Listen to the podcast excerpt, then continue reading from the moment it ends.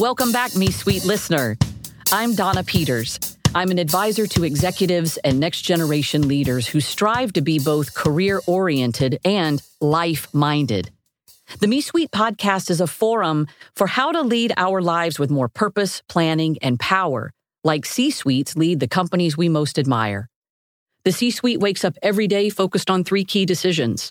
Number one, are we living our own core values? Number two, is everything running smoothly in our day to day? And number three, how do we as individuals stay fresh and relevant for the future we desire to have?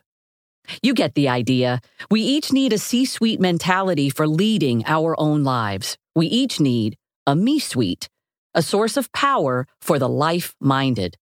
Let's get in there. This episode is brought to you by Social Distancing. Today, we are addressing Me Suite listener questions. We have received many around the theme of career resilience, bouncing back, moving forward after disappointing news. And this topic was of interest prior to COVID 19 and has grown in frequency since COVID 19 as people face a challenging job market, whether you're a summer intern or a senior executive. So, to help address the listener questions, I have with me today people expert Amy Easton. Amy completed her graduate studies in psychology in Australia and is a certified Strengths Finders coach. Amy is someone I go to for advice and to test ideas. So I thought, well, why don't I just have her on this with me and we will record it? So here we are. Welcome, Amy Easton. Hi, Donna. How you going?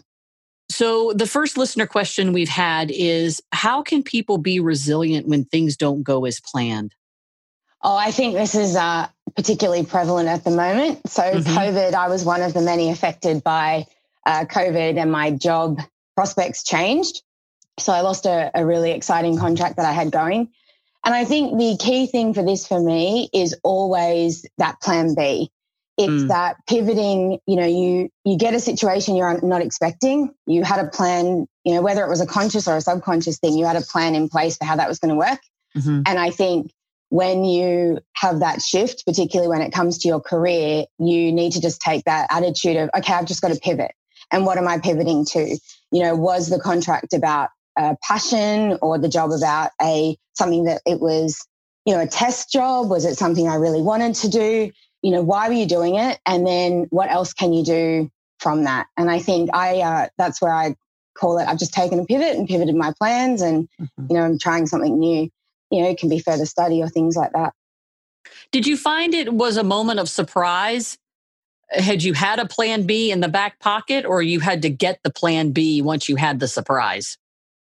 I think there are different uh, different times in my life where I haven't had the plan B mm-hmm. and mm-hmm. probably in my 20s a bit more I didn't have the plan B and now I've learned to always have one.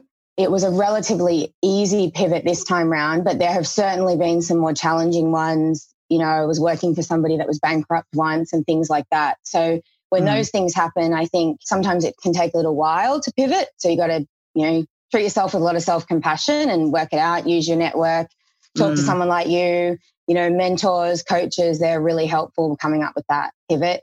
But this time around, I was lucky I had it somewhat prepared. Yeah.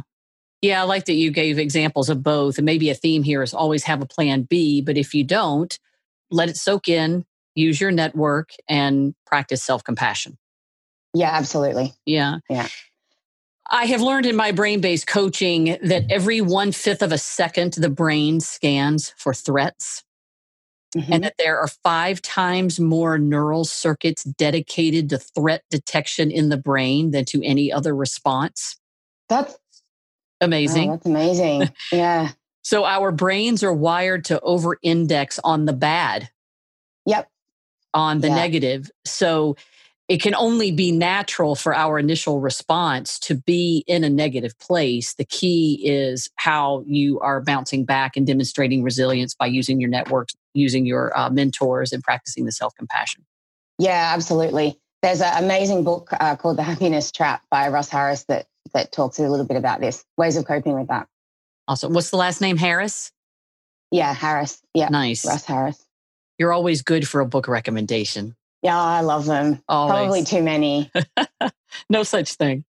What uh, listener question do you have? You want to take the next so one? I, I've actually got this one, which I'm looking forward to hearing your answer. So, should I take a role that I don't want right now hmm. or mm. wait for a role that I want? Mm. If the job you have on the table right now is not aligned with your ethics and sense of safety, obviously the answer would be no, walk away from that. Mm. But assuming that the the offer that you have right now um, is not in violation of your ethics or your personal safety, I then think you have to go to the fundamentals uh, that are foundational in the me suite, even which is is the role grounded in your core values. I do believe there is no such thing as a perfect role. They do not exist. Yeah. So think the mindset that would be the most valuable here, if you do have a bird in the hand, and you're not sure if you should take it because it isn't perfect, the questions to ask ourselves is Is there something about that role that will help me get to my plan? So let me give you an example. You don't like the role, however, it will give you job security for a short period of time because you need the pay and the health benefits. I'm making this up. It might be, it isn't your desired role, but it will get you some exposure to keep your skills fresh in the market while you're looking for the other thing. It might not be the role you really want, but it is not a bad commute or you're working from home, which means it frees you up for an hour every morning to work on finding the role that you do want. yeah. So I, I think you know, everybody's situation, of course, is going to be different. But I find that for people that are wanting to stay active in the workforce to keep their, their skills fresh, to continue to get pay of some kind, to uh, continue to build their network, it's almost always a good thing to take the role that you do have right now, as long as you are freeing up space to work on yourself and have this undercurrent where you're continuing to actively pursue what you really want to be doing.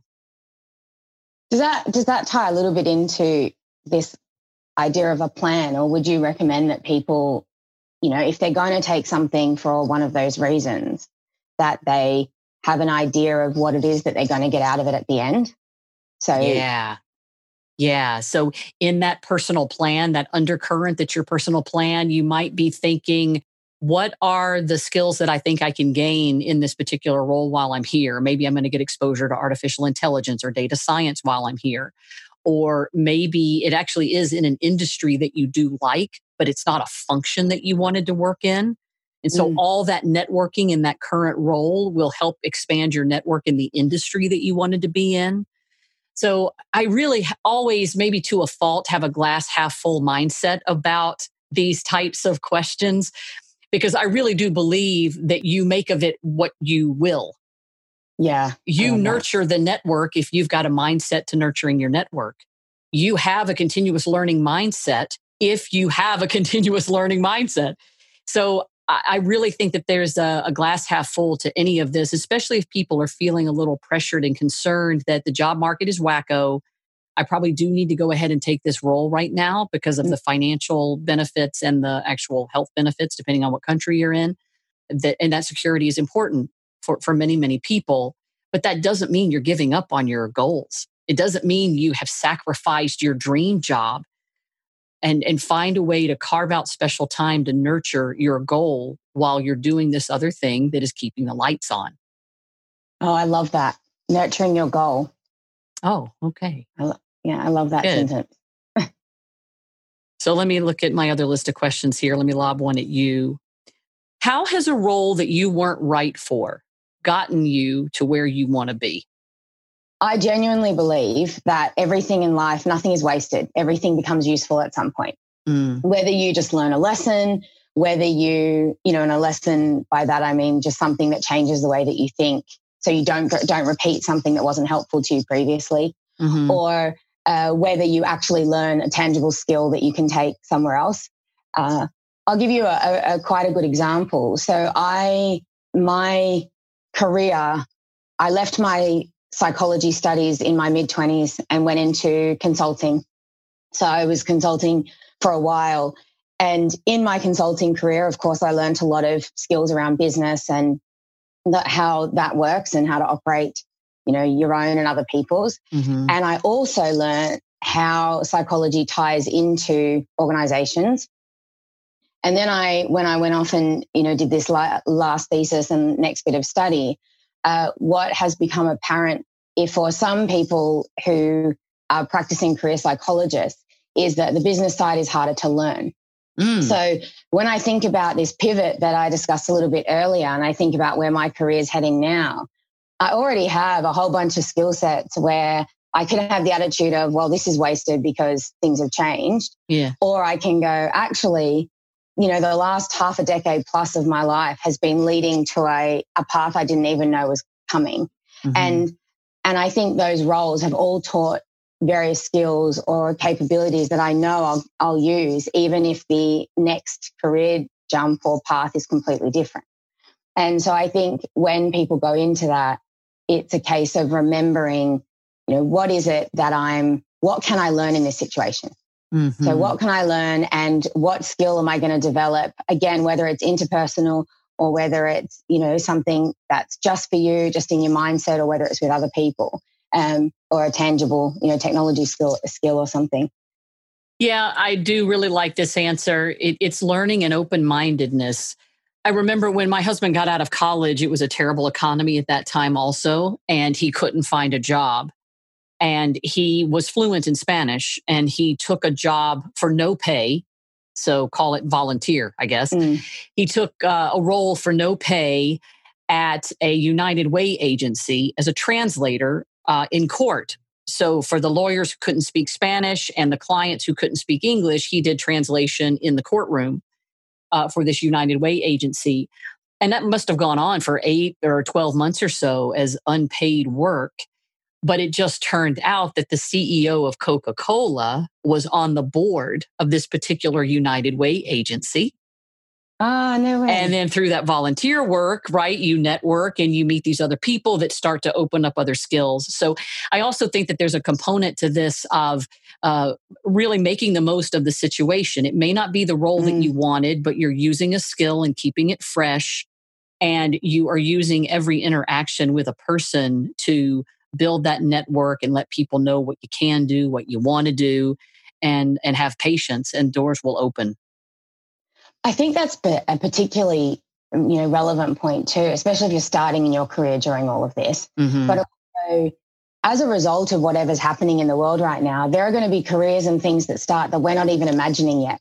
So yeah. there's opportunity right now for people that aren't 100% sure about what it is that they want to do. They kind of know they sort of like this industry. They might like this career path. They, you know, they think they want a role doing whatever it is but they don't 100% know how to define it. And I think defining a career these days is really difficult. I mean, you mm. know, I am mid 30s and I've probably had already four. So, you know, it's a it's a case where I think this is I love what you were saying because I think if anyone that, you know, anyone that has sort of um, early adult children or that is an early adult themselves that's going, how do I start a career in this?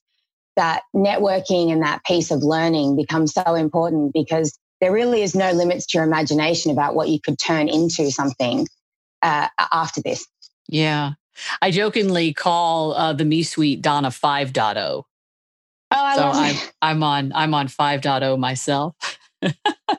they say four or five careers in a lifetime. Sure, this why not? The, like, you know, hit the big none, none of which I could have envisioned, right? And you know, 10 no, years ago or whatever. Yeah. I think we have time for one last question. Okay. I know that you're doing lots of coaching with people at the moment. And I was wondering what kind of tools or frameworks you're using that help people with this mindset idea. So help them work on their beliefs and limiting beliefs and things like that. Yeah, so let, let me start first. I love this this uh, concept of self limiting beliefs. I see it so so much in my practice, and it's the concept of we often are viewing a situation and thinking that certain things aren't possible. But when you start asking questions of, well, why do you believe that that is so? Or what is the data that backs up that, that statement you just made? You start to realize they're actually self limiting beliefs mm-hmm. that are based more on a, you're stuck. Your mindset is just stuck on what is truly possible. And I usually like to address those self limiting stagnation beliefs by asking a couple of questions. So it's not really a framework. They're more questions like uh, if you did pursue that thing, what's the worst that could happen? If it didn't turn out the way one. you wanted it to. The other one is you believe a situation is a certain way. What evidence do you have that that is true? And how do others in that situation see the same situation? So, those are my three favorite questions when you're really trying to help a person get unstuck. Uh, when, when they feel a little, when the, the motivation isn't there or that they feel that they've lost momentum going after a job pursuit. And I do have one model that's my favorite. So, your question was Do I have a model? I do have a framework that I do really like from David Rock. Um, mm-hmm. He is a uh, psychologist in the field. Lots of people know him. Go read his stuff. It's fabulous. Neuroscience of leadership, etc from about 2008, David Rock um, invented or coined the SCARF model. So, SCARF, like the thing you tie around your neck. And it's an acronym for the different elements of the human social experience. Things that generate either a sense of threat in us or a sense of reward in us. And SCARF stands for status, certainty, autonomy, relatedness, and fairness. So if you find that you're really stuck or extremely negative about something, you're struggling with a particular person or a situation or uh, some sort of a fear, it can be really helpful to go look at the different components of the SCARF model to try to uncover what is this social experience that I'm having right now that is causing me to be responding from a, a position of deficit Oh, and wow. fairness is a really obvious one to give an example. Um, if you feel in a situation that you are not being treated fairly, it might be you didn't make that promotion, or why were you the one selected for the for the job cut? Uh, it might be that you aren't getting invited to particular meetings that you thought you should be invited to. That whole sense of fairness can really cause a downward spiral if you don't name it and then figure out why am I having this sensation in my social experiences? And then once you name it, you can decide do you want to do anything about it in your current work environment or do you not? And if you don't want to do anything about it, you either have to stick with it and suffer through it or go look for a different job. So that that those are my my favorite ones. They're kind of simple and direct. I love those. I'm going to give you another call to work with me on that. There you go. and I didn't I didn't think too you you and I are from the same religion on this that I think it's so important at this time to remain positive and open because that attitude is very palpable to other people. Whether you're networking or reaching out and asking for help or just even doing an informational interview in your job search trying to find what about this situation does excite you what can you be positive about? I'm not asking anybody to fake it but find out what you can get energized by because that sensation is very palpable. And if you truly find there is nothing about this situation that I can get excited about, then stop wasting your time. Don't take the call. Yeah. Don't do the interview. They're going to smell it anyway.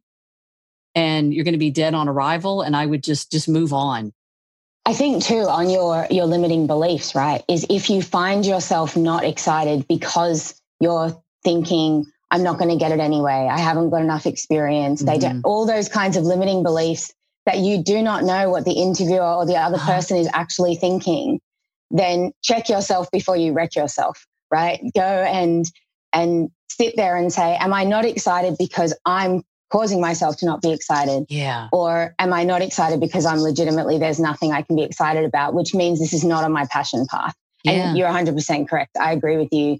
It, it's about really you know, we make that choice every day to take that attitude and go, okay, how do I face into whatever challenge is being put before me and and how do I make the most of the situation? Yeah, I love that example and thanks for bringing it back to self-limiting beliefs because I think that's really at the core of so much.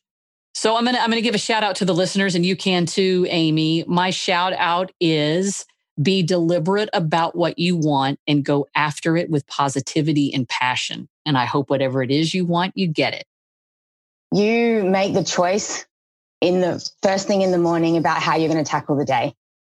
So you cannot predict what's going to happen necessarily, but you can choose how you're going to respond to it. So I think choose learning, choose the mindset that works for you, and grab life with both hands and just go for it. Let's end on goosebumps. Thank you, Amy Easton.